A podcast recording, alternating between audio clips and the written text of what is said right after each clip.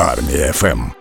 Сьогодні 16 січня, і власне всі дні ми вшановуємо кіборгів, захисників Донецького аеропорту. І саме з цього приводу на зв'язок із армією ФМ виходить Олександр Чуб. Він же кіборг Донецького аеропорту та засновник дитячого табору строкаті єноти. Пане Олександре, доброго ранку вам. Доброго ранку. Скажіть, будь ласка, чи правда, що військові, які боронили Донецький аеропорт, не дуже добре сприймають, коли їх називають кіборгами? Чи це міф? Залежить від контексту, напевне, і просто заїжджена назва. І зрештою, всі ми люди в першу чергу, не якісь там машини чи ще щось. Напевно, це і впливає на дисонанс. Зрозуміло. Тобто нам краще це слово не вживати в нашій розмові. Правильно розумію? Та на здоров'я. Я не я не реагую. Це добре. Давайте все таки згадаємо ті часи. Як довго ви стояли на захисті Донецького аеропорту, і які ви виконували по тих часах обов'язки? Як каже мій друг, і на той час командир Гатило, каже кіборг трьохнєвка.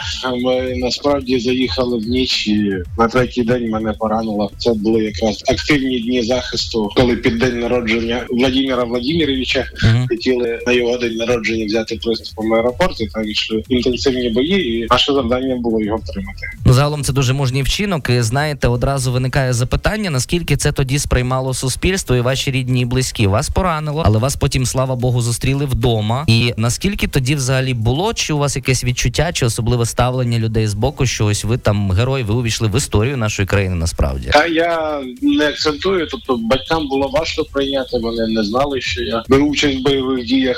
Якийсь час потрібно було їм просто прийняти сам факт, що я був близько до смерті, та і відділився пора- пораненням. Але потім я отримав всіляку підтримку. На щастя, в мене дуже багато друзів, і умовно кажучи, моє рідне містечко Ніжин приїжджали і зі Львова, друзі з Києва, і з усієї України. І так само після поранення першим, хто до мене доїхав, це були мої друзі. Так само ну, батьки, коли зайшли в палату, вони вже побачили моїх друзів. Це важливий такий момент усвідомлення, що я не один, що нас дуже багато і велике коло підтримки. А скажіть, будь ласка, можливо, це не зовсім доречно таке питати, тому що там три дні були, ви кажете, але все одно життя нас завжди чогось намагається навчити. А чого, якщо так подумати, навчилися ви, будучи оборонцем Донецького аеропорту? Прийняття свого місця насправді, тобто це хоч було недовго, але є це якраз дуже сильне відчуття, що те місце в той час я був дуже доречним і з тим відчуттям. Час від часу намагаєшся згадувати і бути відповідним цьому, щоб бути там, де ти маєш бути. А ще ви засновник дитячого табору Строкаті єноти. Розкажіть, будь ласка, про це детальніше. Настя так з'їхала з теми з основної. Просто Давайте, дуже да. хороша ініціатива. Вона мені так сподобалась. Насправді, після поранення і після тривалої реабілітації так вийшло, що я потрапив в Сполучені Штати Америки. і Там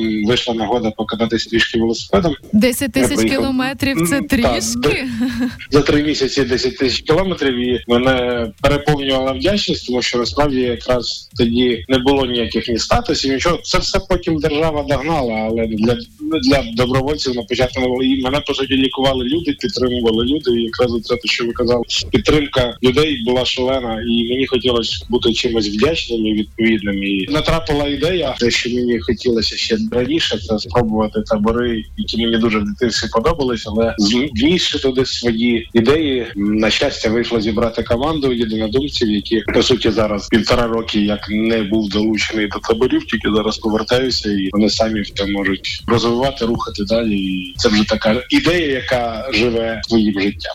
Ну там я знаю, є просто особливості навіть цікаві. Тобто діти, які приходять вперше до вашого табору строкаті єноти, їх е, за 15 хвилин викладач наставник зацікавити. має зацікавити, щоб він з- він вона залишилися. Це актуально не тільки для перших дітей, це в цілому актуально на занятті. Ми намагаємося зацікавити дитину, працювати через інтерес, ніякого примусу по можливості, звичайно. Таке буває і розвивати саме цю сторону. Відповідно, вільний вибір може піти, якщо її не зацікавило заняття. На початку широкомасштабного вторгнення ви так само не стояли осторонь. Ви в перші дні зібралися, взяли в руки зброю і пішли кришити окупантів. Я правильно розумію, так було. Це гучні слова кришити окупантів. Це звичайно гарно, але з самого початку ми ще до вторгнення планували з побратимами наші дії, і приблизно так і вийшло, як ми хотіли. Тобто, в ранок, коли пішли ракети по Борисполю і по Василькову, ми просто зібралися і вирушили бік частини, оформились за один день і вже 25 числа змогли почати виконання своїх бойових задач навколо Києва. А чи можна зараз про них говорити, чи все ще нехай це залишається таємницею? Тут питання в тому, що ми були в різних точках залучені навколо Києва з різними застосуваннями. Зараз досі гуляє один відос, коли ми відбили атаку